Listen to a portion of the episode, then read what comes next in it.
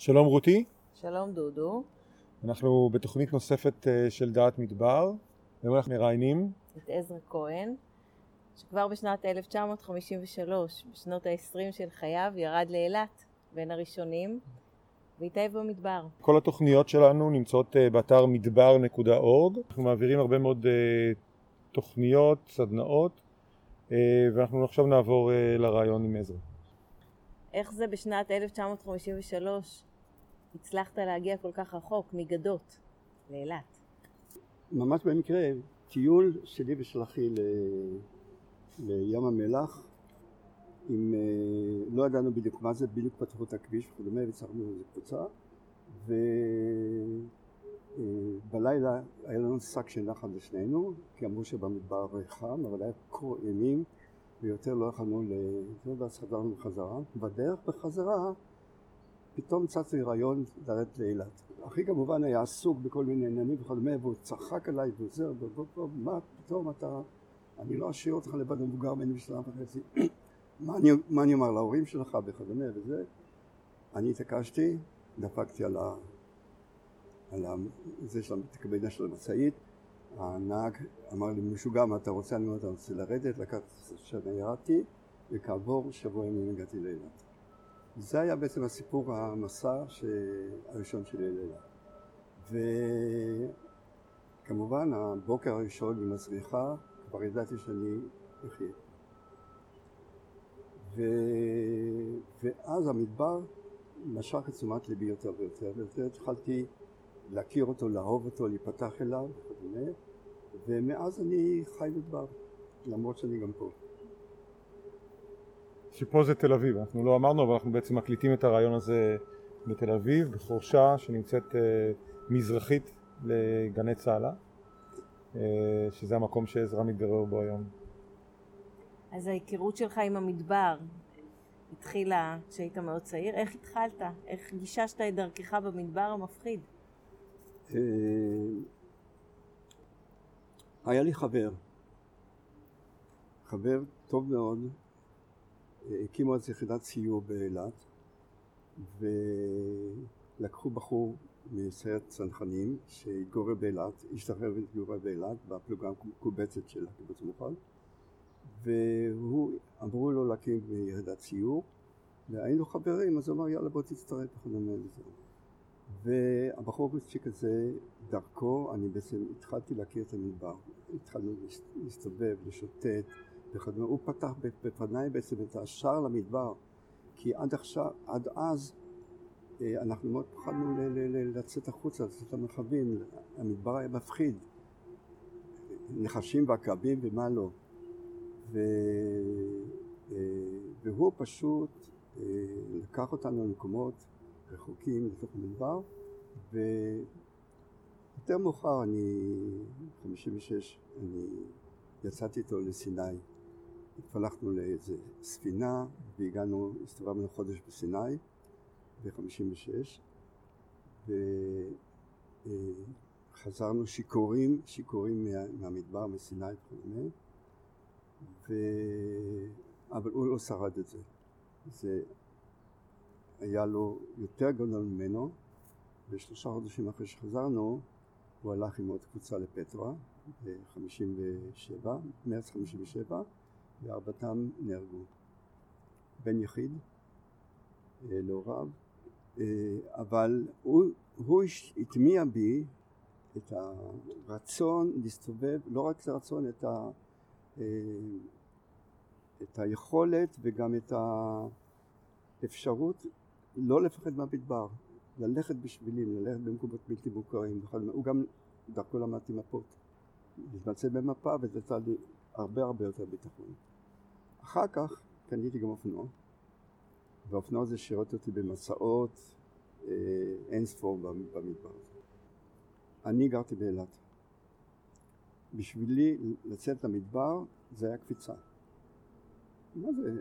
נחל רודד זה כבר המדבר, נחל אה, אה, שחורת וזה זה כבר המדבר, לא מדבר על תמנע ולא מדבר על, אה, על בקעת עובדה וכדומה. ואחר כך יותר מאוחר, הר הנגב, טיילנו לטיולים בהר הנגב. ומה שונה היום המדבר, המדבר שאי אפשר ללכת בכל שביל, אי אפשר להיכנס עם אופנוע, אה, זה כבר כבר, אה, אה, מסובך. זה כן וזה לא, כי יש עד היום, בגלל שמ- שמירת הטבע וכדומה, יש שמורות טבע ויש היום מרחבים עצומים, נחל ציחור ובאזור הברק או אזור הנחלים הגדולים, ששם אתה יכול להסתובב ימים ולא לראות ציוויליזציה. זאת אומרת, עדיין יש לנו את המדבר הזה, אם לא נהרוס אותו. כמובן. אה, אז אה, אה, הוא נותן לך עד היום את האפשרות, אם אתה מעז, ואם אתה יכול, ואם אתה זהו, אז אתה יכול באמת להגיע למדבריות, מדבר אמיתי, להסתובב כמה ימים שם ולא לראות בית, מבנה.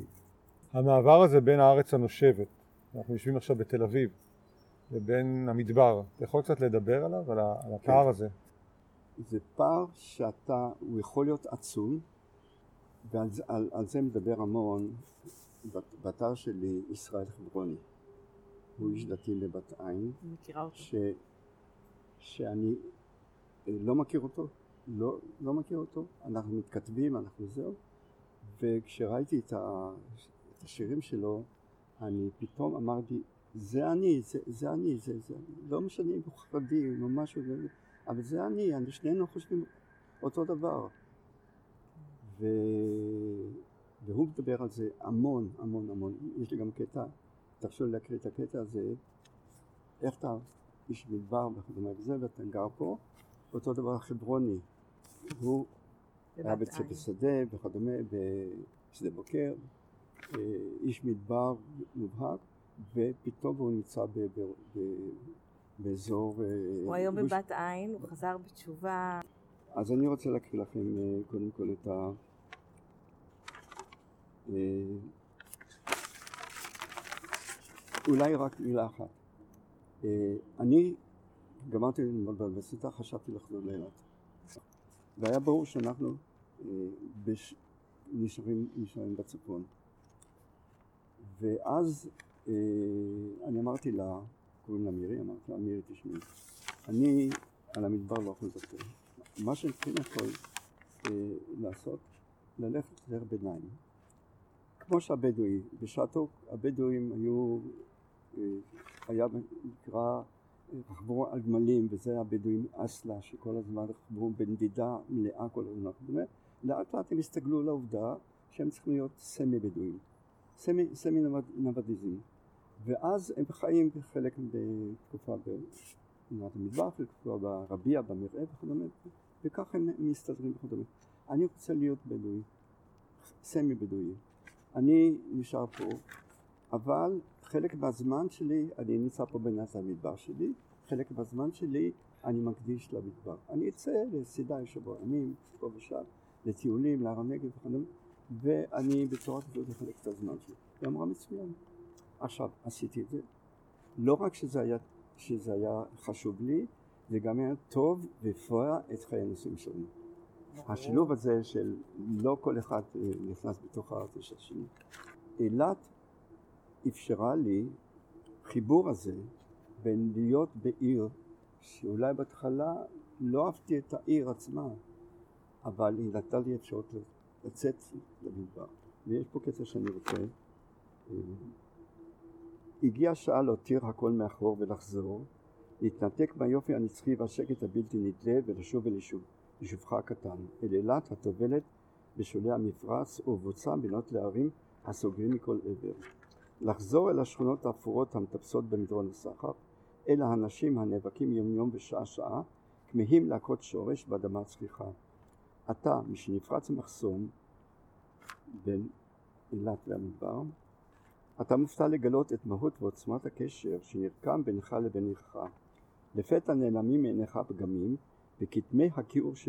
הכיעור אילת נצבט באור שונה, יפה יותר, יפה יותר, שייך יותר, מבלי משים מעצימה עליה מעטפה חיצונית זו, הופכת אותה עבורך לחלק מסביבתה הטבעית ומתמזגת בה. אתה נקשר אליה בקורא אהבה, ממנה תצא למרחב הפתוח ואליה אל פינתך הצנועה תשוב. זה מראה לי את החיבור של כל השנים היה לי בין המקום למרות שהיו תקופות שפשוט אה, סלנטים וכל הבנייה צפופה באילת וכדומה, אבל הקשר שלי עם הסביבה יצר את החיבור הזה. וזה היה בעצם מוטו שאני בבית ספר שדה, תמיד ישבתי עם מורים ומנהלים נכונים ואמרתי להם רבותיי בואו תנסה טיולים, בואו נכיר את הסביבה. דרך הכרת הסביבה הם ייקשרו עם אילת. עכשיו אני לא יודע אם יש לי קטע נהדר של, אה, של אה, חברוני, הוא נקרא הערה, והוא כותב כך, לשוב מן, מן המדבר זה לשוב ממרחבי אין קץ, לדלת אמות של הלכה, לצמצם את הרוח הגדולה למשפט, אות זהירה חובקת נצח. במקום בו חדלה הארץ הנושבת נפרס המדבר הגדול. עמדתי בין שניהם, רגלי האחת על אדמת עידית מוצקה והשנייה על חול נודד. גופי נחצה לשניים ומלחמה אדירה פרצה בתוכו. זה אותו מאבק שגם אני דיברתי עליו. אה, מלחמת המזרע בישימון. כפות ידיי עסוקות היו בלטוף החול הצמא מכאן, רגבי האדמה הרבועים מכאן, ובליבי התחולל ריקוד אהבה, בו היה המדבר כנפיים לארץ הנושבת, והארץ הנושבת רגליים למדבר. בזה אני מסכם בעצם את המאבק הזה שחי בי עד היום, אבל אני מוצא את הדרך אה, להשלים אותו. מה שאתה מתאר זה אפילו יותר. דווקא המרחק עושה את התשוקה. אה, המילים שהוא משתמש בהם הם מילים של, אה, של אהבה בין בני אדם, של תשוקה בין בני אדם, שיהיה תשוקה למדבר, ואני מרגישה שזה גם מה שאתה מתאר, כן, כי הוא כל כך קיים. אמיתי, הוא כל כך... רצית להקריא משהו שלך, שאתה כתבת בהקשר לחוויה שלך של המדבר, שזה מאוד יכול להתאים בעיניי. הבאתי קטע שקשור עם, אה, עם השקט. ביום, ביום ראשון אנחנו תופסים איזה שטח מסוים, עושים מדורה וכדומה, ואנשים, יש אנשים שלא יכולים להירדם, מסתובבים כל הזמן, ואני בשתיים בלילה מתעורר ואני רואה אנשים מסתובבים או יושבים ליד המדורה, מה קורה? לא יכול להירדם. מין פחד כזה. אחרי יומיים שלושה ימים הם נרגעים ולאט לאט זה. אבל השקט שם הוא כל כך אה, שקט, ש... אה, שאתה נכבש לשקט הזה, וזה אחד הדברים ש... אה, אחד הדברים ש...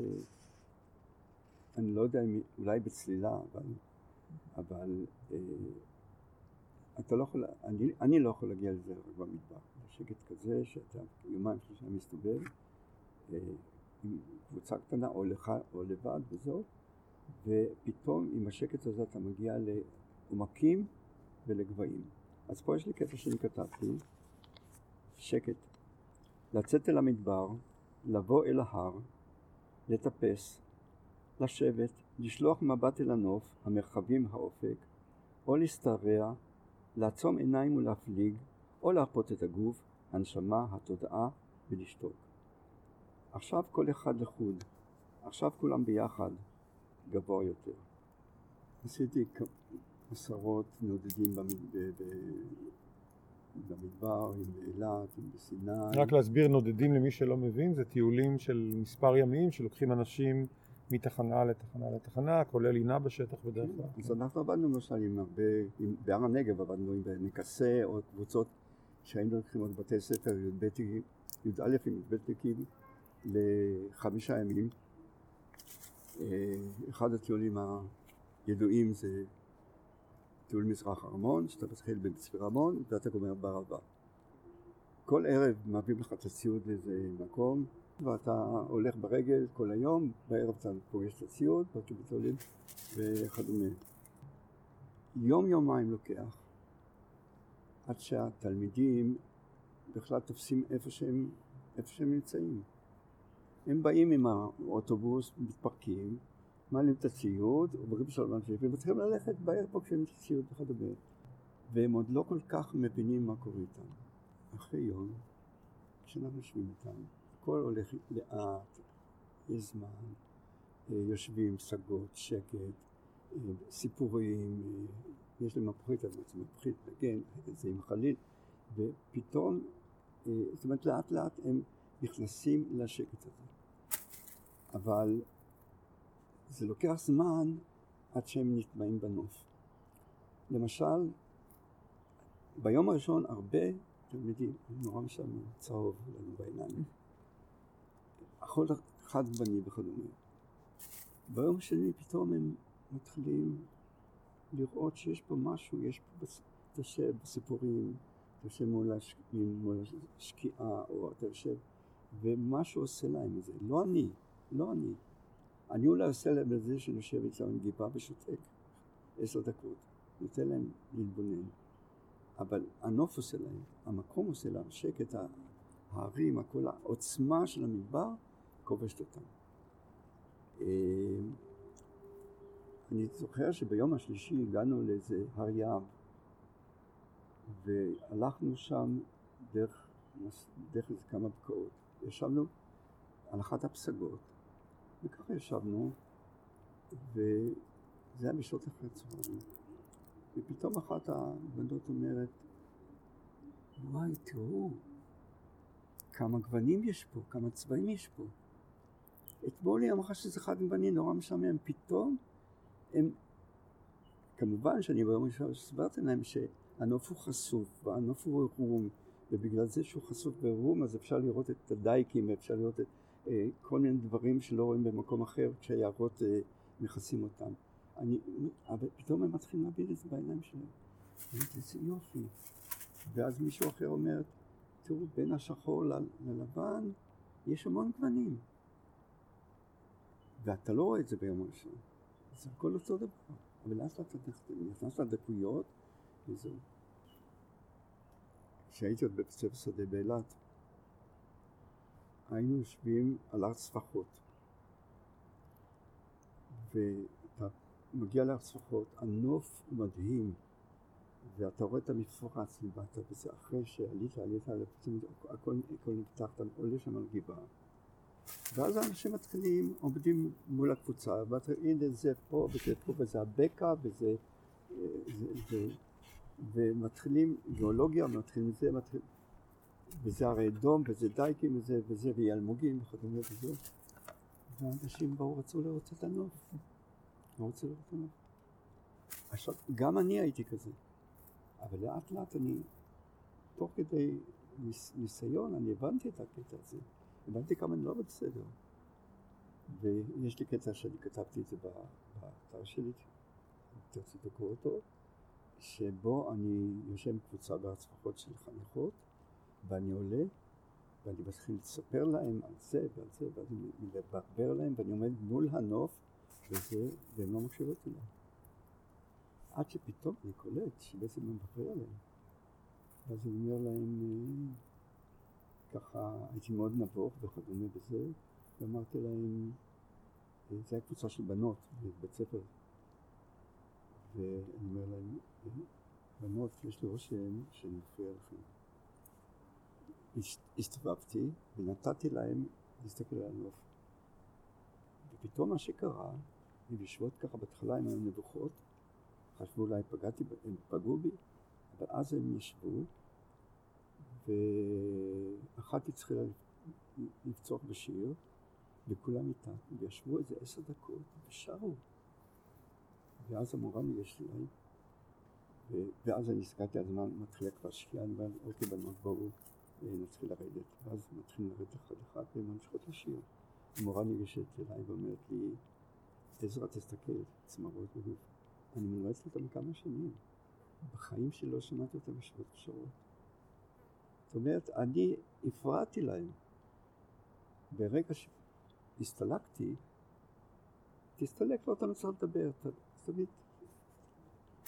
וזה המוטו שאחר כך, אה, איתו אני הלכתי אחר כך יותר מדי בדרכות. והמון המון מדריכים לא מבינים את זה. אלא אם אתה ככה, לאט לאט אולי אנשים... אה, נתקלת ב... במטיילים שפחדו והיו צריכים אותך? זה שנקלעתי לשיטפונות. ושם זה היה, אלה היו הרגעים שבהם אני הייתי על סף חרדות, שאני הולך פה לאבד קבוצות. השיטפון שבו נכנסתי לאימה הכי גדולה, שיטפון בקדיון הכתובות.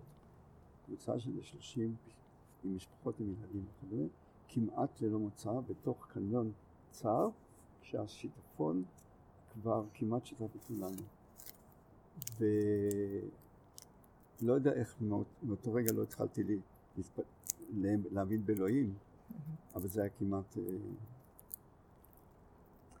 פחדים יש, יש פחדים, אבל לא, אף פעם לא פחדתי גם בעצמי, אלא לגבי האנשים שהיו איתי, האחריות הגדולה הזאת.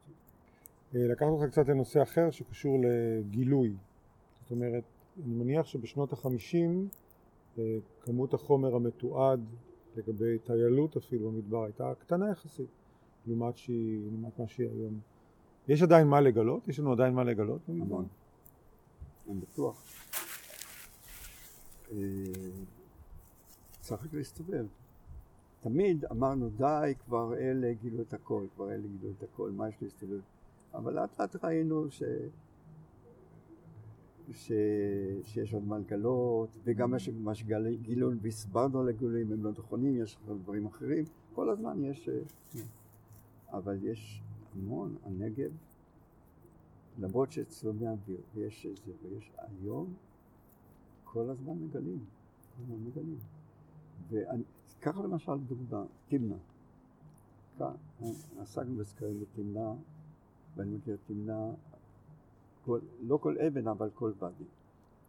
ואני בטוח ש...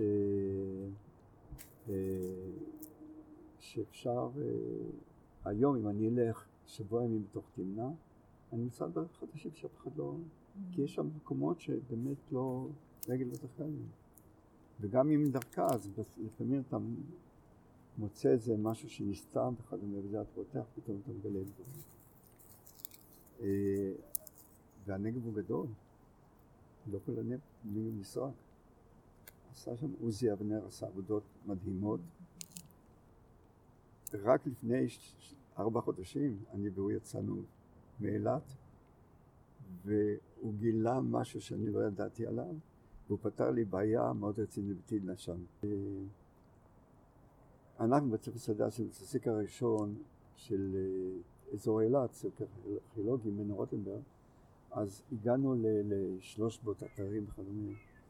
הוא הגיע לאלפים, והוא אה, פיתח את זה לרמות, אגב לא כולם מסכימים איתו, יש המון מבקרים ש... אבל אני מאמין בו, אני חושב שהוא מאוד יסודי, וכל הנושא של הפולחן שהוא עובד עליו, הוא יהיה פעם אחד הדברים המרכזיים במחקר של הנגב. שדרכו אנחנו נבין את המדבר הזה הרבה יותר טוב. את העומק שלו, את המשמעויות שלו. אז אתה באמת היית בין החלוצים שעשו את הסקרים, ובין החלוצים שפגשו את כל הדברים לראשונה. אה, כן, אבל היו גם, אה, היו גם לפניי. כן. היה מוסיל והיה נלסון אה, דייק. ו... זה בערך. אני רוצה להקריא, כן, כן, להקריא עוד קטע קטן. יש דרוזי במע'אר, קוראים לו הרייט חמזי. ספר שנקרא סבא אמר שעוד יחזור. והוא כותב כך, זה נורא מצא חן בעיניי, הפשטות שלו והביטויים הארציים שלו, לא... סבא, ומה דעתך על המדבר? חמוד שלי, במדבר הגדול אתה רואה את הכל ולא שומע קול. הרים שממה בחול על הרקע הזהוב. קצת ירוק ומעט מים שמשלימים את הכל. בוואדיות הגדולים, עצי השיטה והצלים, ובצל הצלים אנו נחים. אורבים ונשרים בשמיים הכחולים מעלינו חולפים, שקט ושלווה, מנוחה בלי הפרעה. מדורה קטנה, קפה, תה בלי הגבלה. הזמן הוא שלנו, לא מגביל אותנו. בוא אלינו למדבר גדול. איפה יש לך זמן? פה כשאתה במרוץ כל הזמן, בפרקים, במרוץ וזהו, גם בלי שאתה רוצה אתה רץ. כי כולם רצים אז גם אתה רץ. אבל איפה אתה יכול לעמוד לעצור? להסתכל ימינה, שמאלה, אחורה, למעלה, למטה, איפה? כשאתה הולך למדבר, אתה יושב במדבר, יום, יומיים, זהו, פתאום אתה... הקצב הוא אחר, הקצב במקום ככה הולך ככה, ואתה, ואתה מתחבר לקצב הזה, לממד הזמן, ואז יש לך זמן לשבת, לשתות קפה. וכמו שהוא אומר, הזמן הוא שלנו. הוא מסיים בזה כי, כי, כי זה הדבר בעצם המהותי. יש לך זמן לכל, אתה לא, לא, לא, לא, לא בברוץ. ואם יש לך זמן, אתה יכול לשבת, לחשוב, להסתכל על נוף וכדומה, להסתכל פנימה, לראות את עצמך, וכשאתה מלמטה, להסתכל על כל העולם ולהסתכל על נושא להתפתח לנושא הרוחני וכדומה. עכשיו אני רוצה אה, לסיים בקטע מתוך מכתב שכתב לבית ספר שדה חצבה ילד שטייל בנודד מזרח הרמון. הוא כותב ככה: בטיול זה התבגרתי בכל התחומים. למדתי להבין את עצמי, להיות עם עצמי, להבין את מחשבותיי. התאהבתי בטבע, בנוף, בשמש ובירח. התאהבתי באש ולמדתי לאהוב את המים. התאהבתי בגבהים והתאהבתי ברוח. יותר מזה לא צריך. תודה רבה לך עזרא. תודה רבה. לא. נהנינו מאוד. אז זו תוכנית נוספת של אה, דעת מדבר, אה, תוכניות נוספות באתר שלנו מדבר.org. תודה רבה עזרא, תודה רותי. תודה רבה דודו. תודה רבה לכם.